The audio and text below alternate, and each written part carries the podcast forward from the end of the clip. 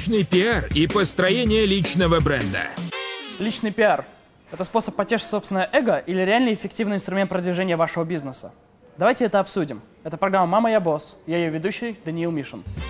Ведущий круглого стола Даниил Мишин, 20 лет, один из самых молодых успешных предпринимателей России. В возрасте 12 лет начал заниматься бизнесом и открыл свою первую мини-гостиницу в Севастополе. В 16 лет поступил в Московскую академию труда и социальных отношений на юридический факультет. Во время учебы подрабатывал помощником юриста. Позже переехал в Москву и устроился в один из хостелов управляющим, чтобы получить необходимые знания и навыки. После трех месяцев работы по найму, убедившись, что у гостиничного бизнеса в Москве хороший потенциал, начал планировать свою сеть хостелов. В 2009 году появилась первая мини-гостиница сети. Сегодня Даниил – управляющий партнер крупнейшей сети хостелов в Москве на 240 мест. Также он основал консалтинговую компанию, помогающую предпринимателям открывать новые гостиничные объекты по всей России. В 2012 году Даниил получил премию GSEA – главную международную студенческую премию в области предпринимательства. Представлял Россию в финале, который проходил в Нью-Йорке и вошел в пятерку лучших молодых предпринимателей мира.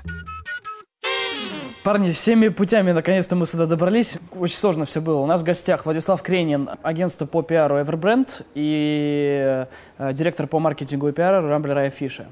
Даниил Трофимов, знаменитый предприниматель. Проект «Пора делать», э, фабрика карт, фабрика сувениров. Что я еще забыл? Еще бизнес-инкубатор э, Академия. Академия. Э, не менее знаменитый Ярослав Андреев, он же эльф-торговец. Тебя как чаще представляют? Эльф-торговец, наверное, да? Э, По-разному. По-разному. Собственно, бренд эльф-торговец. Много чем занимаетесь. Э, Андрей Шарков, Шокобокс. Шокобокс, шоколадка, Белчейр, Бейкершоп. Слушайте, сегодняшняя тема – личный пиар и бренд. Почему-то постоянно люди лезут в кадр, почему-то все дают интервью. И я для себя часто задаю вопрос, вообще нужно оно это, дает это какой-то эффект или не дает. Зачем заниматься личным пиаром? Может быть, ты ответишь, ты недавно снимался в программе Малахова «Пусть говорят». Да ладно. Дало это тебе эффект или нет какой-то? А, ну, по большому счету, для меня основной эффект заключался в том, что большое количество симпатичных девочек написало. Это единственное. По бизнесу я не думаю, то, что какой-то эффект будет. Ну, я думаю, это неплохая мотивация, как минимум уже. Ну да, для нормального предпринимателя. Нет, а правда, для бизнеса что-нибудь дает или не дает? Ну, давайте, может быть, я начну этот разговор как консультант по пиару. Владислав Крейнин, 24 года. Учился в Санкт-Петербургском государственном университете на факультете журналистики. В 18 лет стал пиар-директором издательского дома «Амфора». В 21 год стал руководителем бренд-менеджмента и бренд-коммуникаций МДМ банка в период ребрендинга. С апреля 2011 года работает в объединенной компании Афиши и Рамблера. В настоящий момент является директором по маркетинговым коммуникациям. Входит в рейтинг молодых медиа-менеджеров России PricewaterhouseCoopers, обладает самой высокой оценкой AA и являясь самым молодым участником рейтинга. Генеральный директор и владелец агентства маркетинговых коммуникаций Everbrand в России. Автор книги «Конец утопии. Взлет и крах финансовой пирамиды». Меня действительно клиенты часто спрашивают про это, и ответ такой, что, смотрите, э, это хороший аргумент для общения с потенциальными инвесторами, для общения с партнерами, иногда для защиты. Вот история про защиту. Чичваркин был безумно медийным как предприниматель. По-моему, это ему не очень помогло. А, ну, если бы он не был медийным, то разобраться с ним было бы гораздо проще. Он бы не писал уже колонки в журнал «Секрет фирмы» с э, каким занятием «House Husband», да, он про себя говорит и так далее. Но смотри, опять же, да, у Чичваркина медийность была после его дел. Сперва нет, дела, потом нет, медийность. Нет, нет, нет, конечно же, Чичваркин строил свой бренд, начиная с там, ранних двухтысячных и... э, Это в тот момент, когда он еще телефонами торговал на этим, на рынках? Нет, он торговал телефонами на рынках э, в 90-х, затем в конце 90-х основал Евросеть, и началась его публичная жизнь, э, довольно интересная, яркая, драйвовая, то есть он один из тех, кто претендовал на не звание Ричарда Брэнсона в России, условного такого драйвового предпринимателя с харизмой, с э, одного из первых предпринимателей-блогеров и так далее. Если бы он этого не делал, боюсь, э, мы бы, ну, никто бы и не узнал, что была предпринята как раз пиар-война, когда две группировки сталкиваются, и вот кто э, выиграет, тот и получит актив. Андрей, Ну, вот смотри, для меня очень большой вопрос э, эффективности проведенного времени, да, с одной стороны, я сейчас всегда задаю этот вопрос там перед интервью, перед каким-нибудь. Я могу по факту сейчас поехать на какую-нибудь встречу, э, мы часто в Москве любим встречаться, да, у нас эта привычка больная. Э, могу заняться, сесть в офисе за документы, что-то сделать полезное для бизнеса, или поехать дать интервью газете. Эффективность времени, ж- как, что для тебя приносит больше эффект в бизнесе? А Ты знаешь, как правило, интервью редко занимает больше часа времени. Андрей Шарков, 27 лет. Работать начал в 14 лет. Был сторожем в бизнес-центре. Чистил ковровые покрытия, верстал таблицы для автокаталога и даже помогал одиноким подругам матери найти мужа за рубежом. Вел за них переписку на английском. Закончил факультет экономики и менеджмента в Санкт-Петербургском политехническом университете по специальности стратегический менеджмент организаций. Свою первую компанию открыл уже в 18 лет. Первым бизнесом была студия дизайна и рекламное агентство, которое в дальнейшем трансформировалось в ныне действующий проект «Шоколадка spb.ru». За все время ведения бизнеса было создано 8 проектов. Сегодня Андрей владелец компаний «Шоколадка spb.ru», «Шокобокс» и «Болчейр». В августе 2011 года стал автором программы о предпринимательстве «Берись и делай» на интернет-радио под fm.ru. По отзывам слушателей, уже более 400 человек под влиянием передачи открыли свой бизнес. Ну, понятное дело, что мы работаем 24 часа в сутки, но интервью я назначаю на внерабочие часы в нерабочем пространстве, как правило. Поэтому я не могу сказать, что полчаса раз в три недели как-то сильно выбивает меня из графика, и мой бизнес страдает от этого. А что касается положительного эффекта, он вообще есть от этого? Ты знаешь, положительный эффект, да, он есть. При том, самой первой статьи, которая была обо мне опубликована в питерском издании «Деловой Петербург», я сам не ожидал этого эффекта. Компании заинтересовались моим продуктом, потому что ну, была такая ознакомительная статья с бизнесом. Э, сработала как... э, Ну, э, рекламная ценность этой статьи, она сработала. Хотя изначально она заложена не была. Связывать рекламу и пиар я никогда не старался, целенаправленно это не делал. И э, те положительные эффекты, которые вызывала очередная статья, они были скорее приятной неожиданностью.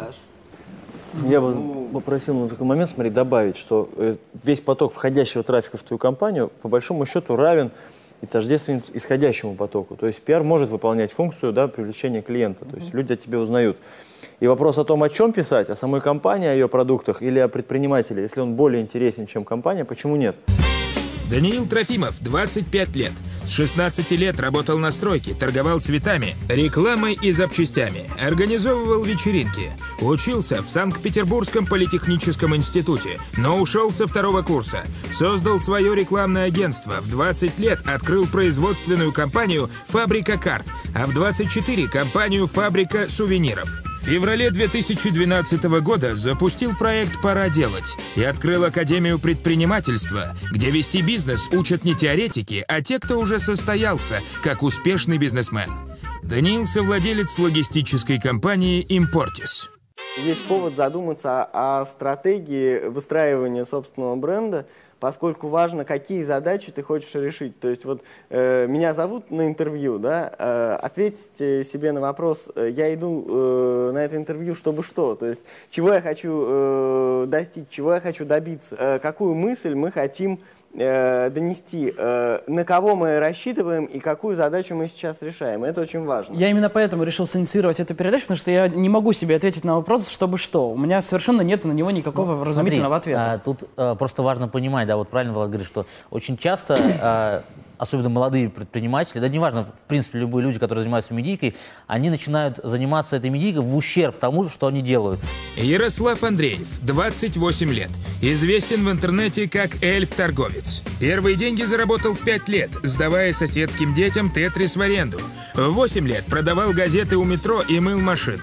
Первые серьезные деньги появились с ростом популярности интернет-магазина. Первый миллион рублей заработал в 23 года. В данный момент развивает сеть интернет-магазинов игровой тематики под брендом «Эльф-торговец» и видеочаты знакомств.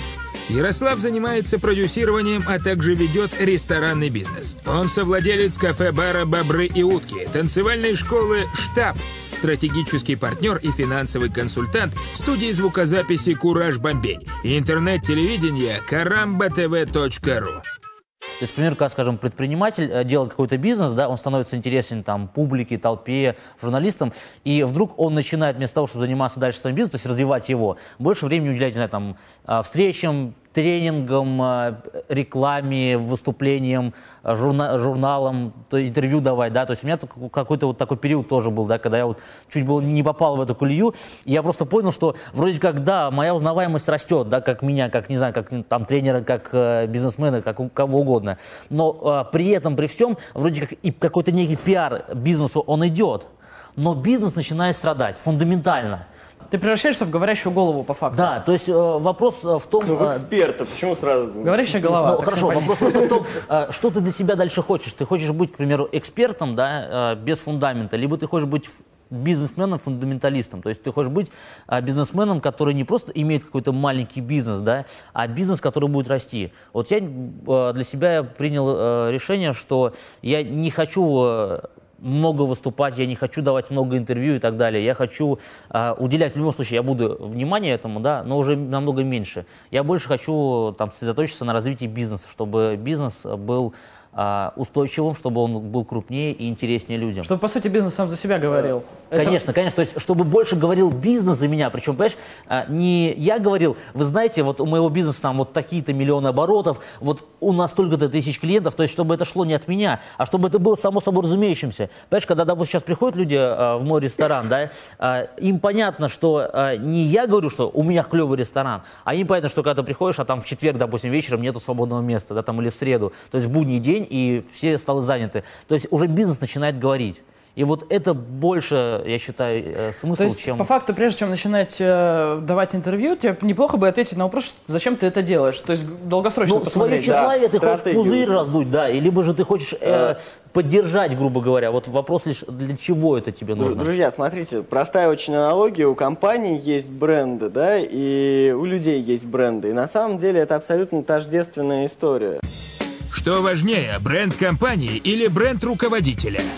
У компании есть бренд, и главная цель э, развития бренда компании – это повышение его стоимости. У предпринимателя есть бренд, и главная цель этого бренда – повышение стоимости самого предпринимателя. Вопрос – зачем? Для того, чтобы банки лучше давали тебе кредиты. Э, это хороший аргумент на самом деле. Я так не думаю. Нет, э, я, я, я просто работал в банковской индустрии, я понимаю, э, что если мы говорим о больших объемах э, финансирования, я понимаю, на что обращают внимание. С другой стороны, если сравнить э, там, факторы принятия решения в банке, то посмотри, что будет важнее для банка. У тебя прекрасная финансовая отчетность с, с э. хорошей оборотом, с хорошей бедой, э, с нормальными всеми историями, или ты супермедийный? Я ты, думаю, ты что меня, они выберут первое. Я начал не с правильного аргумента. Чтобы в тебя э, вкладывали инвесторы, для инвесторов твое реноме имеет большое значение – Э, чтобы тебя приглашали как эксперта, а это всегда возможность познакомиться с нужными людьми. Да, вы, вы выступил на форуме, познакомился с человеком, который может подписать тебе важную бумажку. Не знаю, пригласили на круглый стол или на какой-нибудь бизнес-ланч с министром, познакомился там со всем рынком и так далее. Если у тебя нет имени, тебя никогда туда не пригласят. И это хороший аргумент, э, который подкрепляет, это не заменяет, но это подкрепляет, например, и финансовые показатели, и, э, и бренд твоей компании, конечно. Даня, а как ты считаешь, история с медийностью, она в первую очередь что дает? Ну, в данном случае, когда я сейчас продаю образовательные услуги, еще параллельный проект вот мы сделали, Академия предпринимательства, Э, я являюсь лицом этого проекта сейчас, как и пора делать тоже. Это прямая монетизация, то есть э, люди знают обо мне, люди знают о, там, о моих ценностях, они доверяют мне и так далее. А второй момент, что в какой бы ты проект ни заходил, то есть что бы я сейчас не начинал, вот мы сейчас новый стартап делаем тоже с э, ребятами, еще одну компанию открываем, есть уже некая публичность даже вот в нашем микромире, в деловом сообществе. И люди понимают, что если там, Трофимов там учредитель, то значит с этой компанией можно иметь дело, потому что мы знаем его уже по предыдущим, как от создателей фильма, знаешь, как рекламируют. Ну да. Ты знаешь, что фильм будет крутой, потому что его, э, таки- этот режиссер там Ну, скорее всего. сделал, да, скорее всего, что этот режиссер сделал такие-то фильмы уже, которые ты знаешь. То есть вот в этом смысле имя может и- играть такую пользу, как Тиньков, например, да. Понятно, что если он что-то новое будет создавать, то его фамилии достаточно для того, чтобы понимать, что это ну, прикольная будет штука. С другой стороны, здесь есть история, например, Альфа- Альфа-Групп. Огромная компания, супер крутая. Но Фридмана, окей, его знает не так много народу. То есть, по факту, ты говоришь, я владелец Альфа-Групп, и неважно, какая у тебя фамилия, известна ли твоя фамилия на рынке или Да, нет. опять же, очень важно, нужные люди знают. Нужные люди Да. знают, Нет, да. так это и есть, понимаешь, нужные люди, это когда сперва говорит бренд, а потом ты сам, понимаешь? В действительности э, часто медийность, она раздута как бы для какого-то общества, да, там, для людей, а не для целевой Ну, аудитории. вы знаете директора Вопрос- Сагаза какого-нибудь или там, не знаю, еще Нет, какого-нибудь? так А вопрос- Фридмана все вопрос, знают. э, целевой Ну, аудитории. ну, И опять же, Здесь, ты знаешь, э, Вот этот таргетинг уже идет. Нужно, Нет, да, аудиторию. свести немножко эту проблему. То есть э, Альфа-групп — это бизнес-единица, которая ориентирована прежде всего на крупных корпоративных партнеров. Например, Тинькофф э, ориентируется э, только на розничный продукт. И э, главное, э, все компании Тинькова, они как бы продаются инвесторам на этапе, когда они абсолютно убыточны. Поэтому в данном случае бренд, с одной стороны, играет, э, ну, да- дает некое обещание, бренд самого Тинькова, и оно достаточно народное. И он очень правильно все делает, на самом деле. Ребята, знаете, что Э, главное вот на самом деле? Он такой, какой он есть. Он не стремится кому-то понравиться, да, не стремится как-то там, не знаю, там рейтинг собрать. Он вот что ляпнул, то все и скушали, да. Знаешь, по-моему, простодушие — это один из инструментов. В том числе, и, кстати, вот здесь раскрывается такая тема, что э, мы все знаем некоторых ребят, которые стараются из кожи вон вылезти, лишь бы быть заметными. Они играют образ. Вот я считаю, очень важно, я согласен с Ярославом абсолютно, когда твои дела за тебя говорят, когда ты ведешь себя естественным, если это привлекает внимание, что в этом плохого? Ну, не жалко поделиться информацией, что-то рассказать. Другой вопрос, когда люди действительно делают мыльный пузырь и э, стараются продемонстрировать те черты, которых у них на самом деле нет, да, и они становятся уже заложниками этого образа. Хотя не все понимают, что вот сейчас э, все там восхищаются твоим примером, здорово, какой ты молодец. Но как только ты оступишься, эти же люди будут тебя пинать, плевать, гнобить. В любой момент это может произойти. Опять же, на, на одно и то же можно смотреть по-разному. На вопрос медийности пиара можно смотреть как на технологию, а можно просто делать то, что тебе нравится. Когда твой главный результат э, не достигнут каких-то там количественных показателей оценки твоего рейтинга, а просто, просто заниматься тем, что нравится, тем, что любишь. Понимаешь? И э, тогда, ну, если в тебе это есть, если тебе нравится внимание определенное, ну, зачем себе противоречить? Если это нравится, ну, получай от этого удовольствие. Другой вопрос, что есть люди, наоборот, они такие замкнутые, и ты как их не раскручивай, он был упрем, упрем и останется. Он был таким угрюмым и не социальным. И если вокруг него сделать там легенду, да, он вот так вот будет на камеру посматривать, во-первых, ему будет неинтересно, неприятно, он будет чувствовать себя не в своей тарелке. Ну и аудитории это не понравится. А тут Э, вопрос у медийщиков, него, э, пиарщиков. не получится это делать с такой же легкостью, но у него это будет неплохо получаться, потому что это навык, который развивается, тренируется, работа такая. Слушайте, ребят, а история про медийность, она рисковая вообще? И какие есть реально с этим связанные риски? Есть ли риски у самопиара? Э, Главный риск, я считаю, это э, как раз-таки то, что медийность, это, знаешь, как некая вот возв- возвышенность, да, ты вот вверх, вверх лезешь, лезешь, лезешь, и вот падение с этой медийности, оно может быть болезненным. Это если ты где-то отступишься, накосячишь, либо что-то всплывет, что ты скрывал. Ну, то есть вот, пожалуй, главный риск. Я бы вот очень переживал бы, если бы Те Ну, опять фотографии, же, те фотографии да, вот с четырьмя фотографии испанцами, с четырьмя которые... испанцами, если они всплывут. э, Ну то- или Даниной фотографии с Или, да, австралийским или, геем на Бали. Данина поездка на Бали с э, э, людьми традиционной как бы, ориентации, да, если они Всего были бы. традиционные все ориентации. Просто А, да история про двух лысых? Ну, история про двух лысых, вот у Андрея всплыла вдруг, понимаешь? Да я про И сауну. А, что? Вот, понимаешь? Я уверен, что у Влада есть такие истории. Посмотрите, как бы на него. он. Они, э, Это второй лысый просто. Правильно защищены правильными паролями. Короче, основные риски это. YouTube, в принципе. Да, да.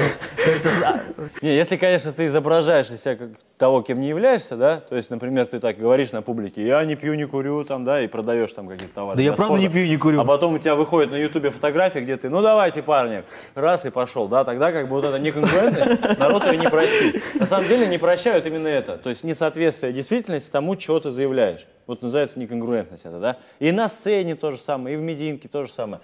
риски высокие на самом деле, потому что сейчас все молодые, да, и ну никто не знает, э, что нас э, ждет впереди. Если Согласен, есть завтра большое- кто-то из сидящих здесь захочет баллотироваться в Государственную Думу, э, занимать публичный пост в крупной госкорпорации, не знаю, или подписывать соглашение с крупными американскими про инвесторами, то дальше они придут в пиар-агентство, чтобы мы замарывали э, все следы, поскольку... Да, это правда. Слушайте, но помимо репутационных каких-то имиджевых рисков, существуют еще какие-то риски? Риски того, что тебя там, не знаю, придут, сракетируют сразу же. Увидели тебя по телеку, пришли, сракетировали. Ну, Да, я думаю, что мы пережили этот этап. Сейчас Ну, столько, столько медиа и столько медийных персонажей. слышь, пережи, все равно же сейчас похищают и людей, и детей и так далее. Все равно же есть какие-то такие вещи. Ну да, вряд ли про, просто людей похищают по рейтингу журнала Forbes. Окружение твое все равно знаешь, что Конечно, этого достаточно. деньги есть. Тем более, есть- что о чем мы там медийные, мы рассказываем вот, э, обороты все, то, что ребята озвучивали даже у Малахова там, да, 40-60 миллионов в год там обороты. Ну, Да, это, конечно, прекрасно, но то, как воспринимают э, люди, сидящие перед телевизором, когда там зарплата, не знаю, условно э, 20 тысяч рублей в месяц, как они воспринимают то, что ты говоришь, что у тебя оборот 60 миллионов, ну, в этом, безусловно, есть риск, если ты столкнешься с этим человеком э, в темной подворотне. Медиа, просто смотрите, их очень много, они э, разноаудиторные, и в них столько уже героев, что героизм размывается. Мне всякие уроды написывают иногда там с угрозами. Типа, там, я тебе приеду здесь стрелю. Есть момент, я согласен абсолютно с коллегой, что некоторых людей это раздражает. Их раздражает, что кто-то что-то делает не так, как они. Да? Э, у кого-то хватает времени для того, чтобы это писать. Я думаю, мы все получаем периодически такие письма, да? но очень важно на них не отвлекаться, но надо понимать, что они, они есть, от этого никуда не деться. Ребята, а как вы считаете, вот история там, ну, строишь ты свой бренд, строишь ты бизнес одноименен тебе.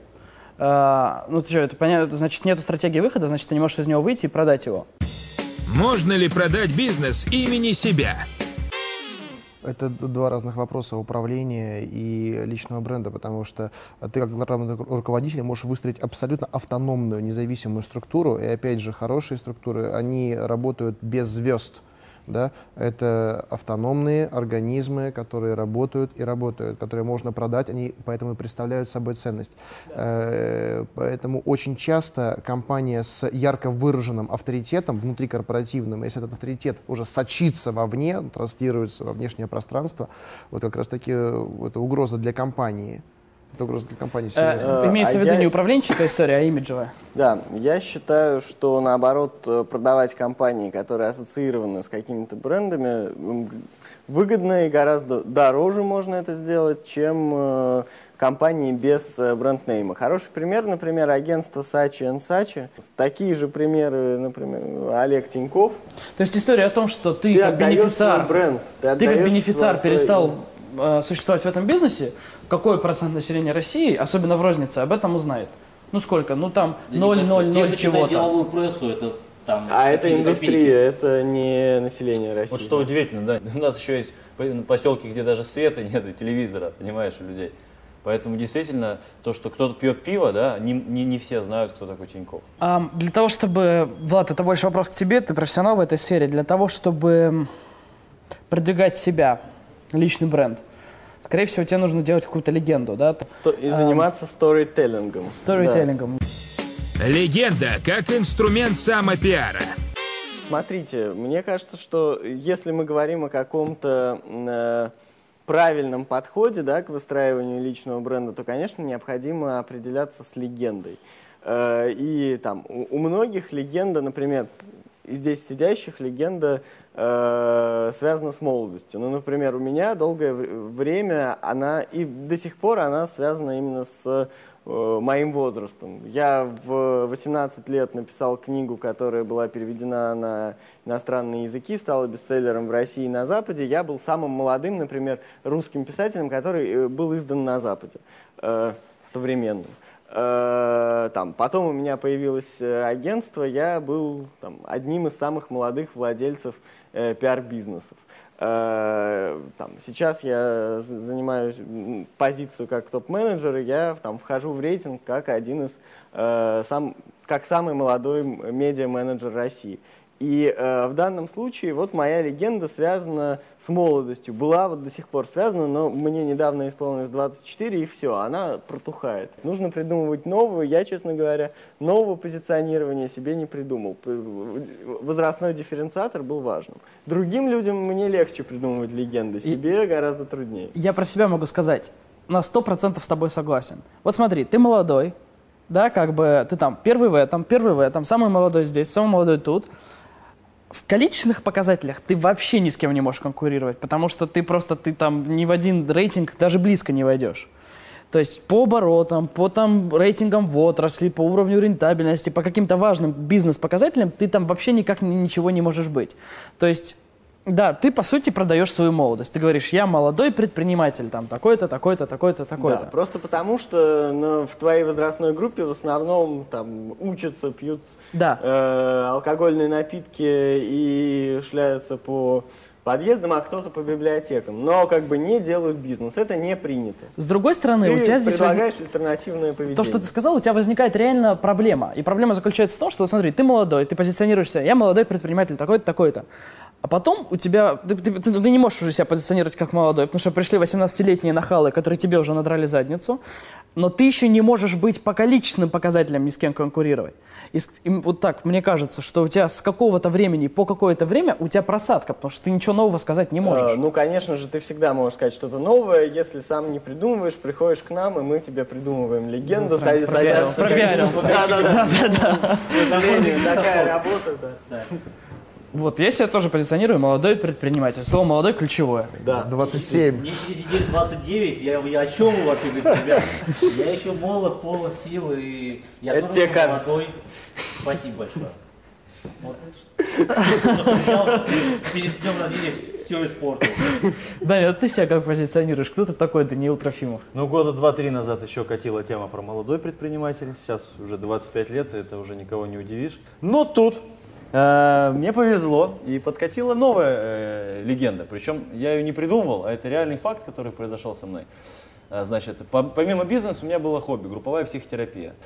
Э, я работаю, у меня в бизнес, все в порядке. И тут происходит, как я это называю, момент просветления. Я шел прогуливаясь по улочке по ночной, и тут из угла выскочили мастера дзен, я их так называю, монахи дзен, которые сотворили со мной как бы сделал, помогли мне достигнуть э, инсайта. Да, Которые для... поклоняются да. сигаретам и мобильнику. А, вот они, эти. Они, они, они как бы помогли мне избавиться от э, земных привязанностей, да, помогли мне э, растождествиться с моим телом даже в какой-то момент. Их техника их духовного просветления была так высока, что я ничего не смог противопоставить. Мои ограничивающие убеждения рассыпались. Например, убеждение, что моя собственность это только моя собственность, потому что она перестала быть моей в этот момент. Ну и, короче говоря, очень много таких инсайтов. И, ну, там был момент, что я, ну, очень сильно было воздействие физическое, я был там на грани жизни и смерти. На следующий день, значит, э, после травмы, после всех этих... Э, я, кстати, так благодарен за это просветление. Я хотел найти, даже милицию пошел, думаю, может, помогут найти, отблагодарить. Милиция не нашла их, полиция не нашла их. Ну, ребята, если вы меня смотрите, спасибо вам, мастера. Я поменял свою Звоните, жизнь. Да, я поменял свою жизнь благодаря вам.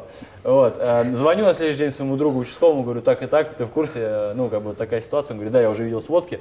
И говорит, радуйся, потому что в, на соседней улице в то, в то же время произошло разбойное нападение, но с летальным исходом то есть э, как бы с ножевым ранением, и ты мог бы уже и не жить. Я кладу трубку, и вот тут у меня происходит очень дикий личностный рост, что дальше это уже бонусы такие, каждый день это подарок, это уже не как должное. И я создал вот э, тренинговый проект «Пора делать», где свое хобби, вот эту вот групповую психотерапию, то, что я ходил по тренингам, изучал, то, что мне нравилось, но я не понимал, как это применить в своей жизни. Я это положил на коммерческие русла, соединил с бизнесом и сделал вот такой тренинг.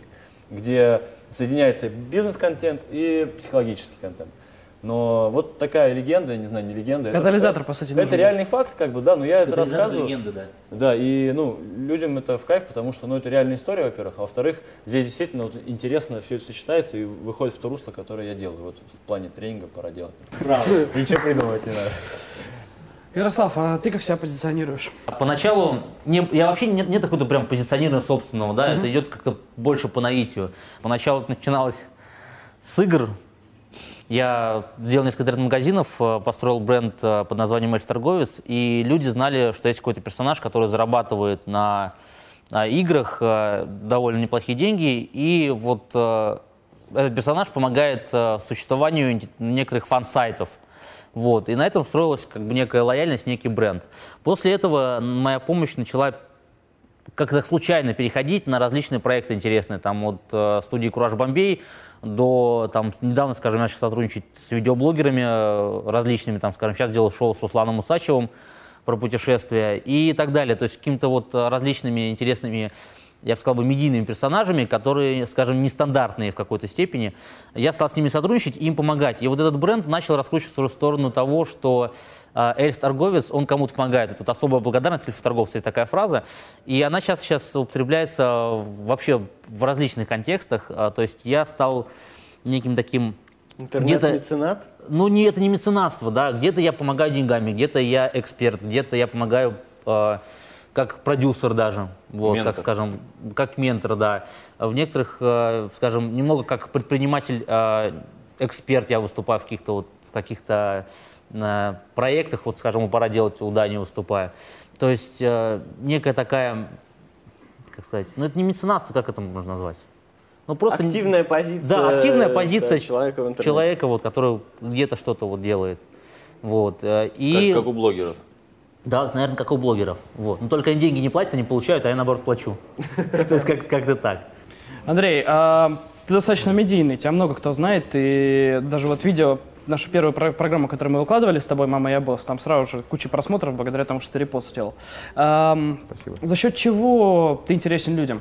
Какая у тебя легенда? А Ты знаешь, вот э, коллега начал разговор о легенде, и пока друзья отвечали, я задумался и сформулировал, в принципе, для себя тот ответ, который раньше не задавал. Э, та же история была, что у Дани, что у тебя, сначала по молодости. Молодой, юное дарование, 20 лет, шоколад делает уже для больших заказчиков. Затем я перестал быть молодым. Это, может быть, забавно звучит в мои 27 лет, но это уже вполне естественно, когда в 25-26 ты делаешь уже там, многомиллионный бизнес.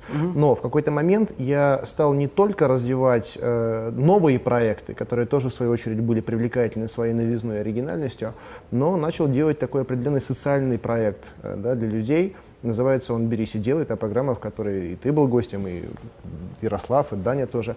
Э, И я понял, что людям нравится идея.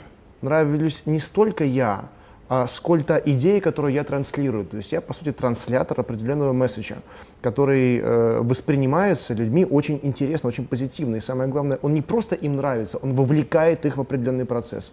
В то самое предпринимательство, вот Даня делает это через проект «Пора делать», э, я это делаю через программу «Берись и делай».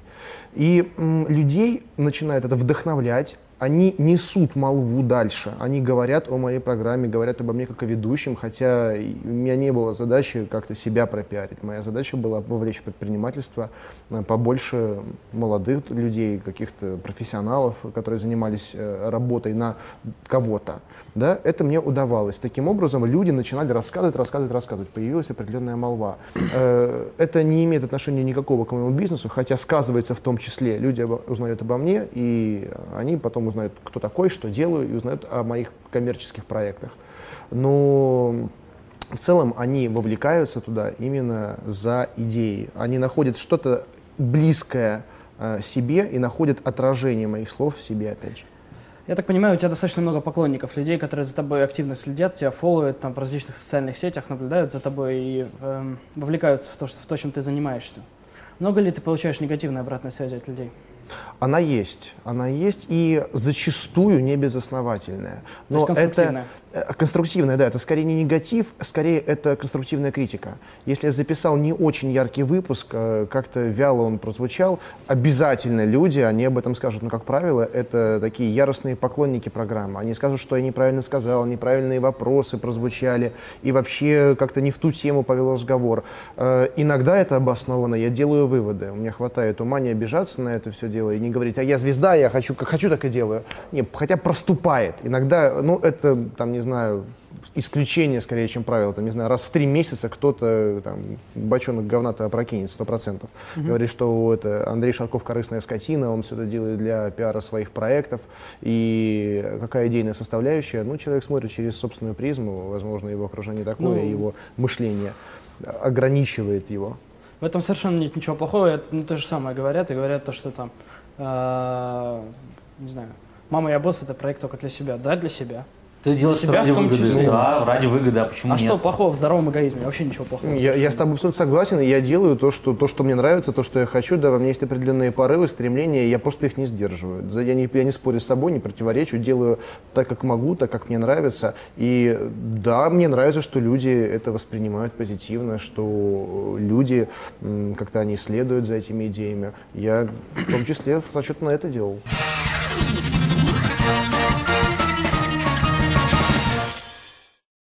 Э, наша рубрика «Твиттер», она заключается в том, что мы пытаемся коротко, в 140 символов, э, сформулировать советы э, нашему зрителю.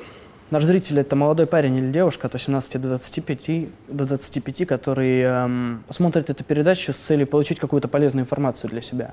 И наша цель сейчас э, дать ему эту полезную информацию и сказать ему, э, что ему может дать пиар и какие у него, какая обратная сторона медали – в, этой, в этом вопросе. Поэтому я предлагаю каждому там, по 140 символов очень кратенько сформулировать. Зачем это делать, чем это грозит, ну и так далее, как-то расшифровать эту всю историю. Ну, если коротко, то, наверное, думайте о смысле, думайте об идеях и отвечайте за свои слова. Я бы сказал так, что если у тебя есть содержание, есть глубина и есть что сказать, не обкрадывай других, не, не удерживай это. Скажи об этом. И второй момент, э, ну это про, про пиар. А второй момент, э, как Курт Кобейн сказал, пусть лучше меня ненавидят за то, какой я есть, чем любят за то, кем я не являюсь. Это очень важно, когда выстраиваешь свой медийный образ, быть собой в этот момент, чтобы не было депрессии потом по этому поводу. У меня скорее совет не только как пиара, в принципе, да, что а, будьте честны, других вы можете обмануть, и то кратковременно, себя не обманете. Живите в комфорте и в честности с собой и с другими. И а, во, во всем, в медийности, в бизнесе, в отношениях, во всем. Да, ну, нужно просто быть собой, я согласен с коллегами, что нужно быть честным. А так, что касается пиара, знаете, есть такая английская поговорка. Э, смысл в том, что хуже, чем когда тебе говорят, когда тебе не говорят. Вот, поэтому нужно э, ответить в самом начале для себя на вопрос, э, хочу ли я, чтобы обо мне говорили, готов ли я к этому, либо жить своей жизнью замкнуто и не, не вылезать. Я бы тоже себе позволю сделать короткую ремарку. Я бы просто чаще себе задавал вопрос «Зачем?». Это важно. Хорошо я иногда, я по себе знаю, я иногда просто начинаю, как это, как белка, впадаешь в колесо, крутишься в нем, а потом забываешь, зачем крутишься. Если задавать себе этот вопрос, жизнь становится яснее. Ребят, спасибо. Отличное время провели, по-моему. Спасибо. Спасибо. И весело. Да, и весело. Спасибо.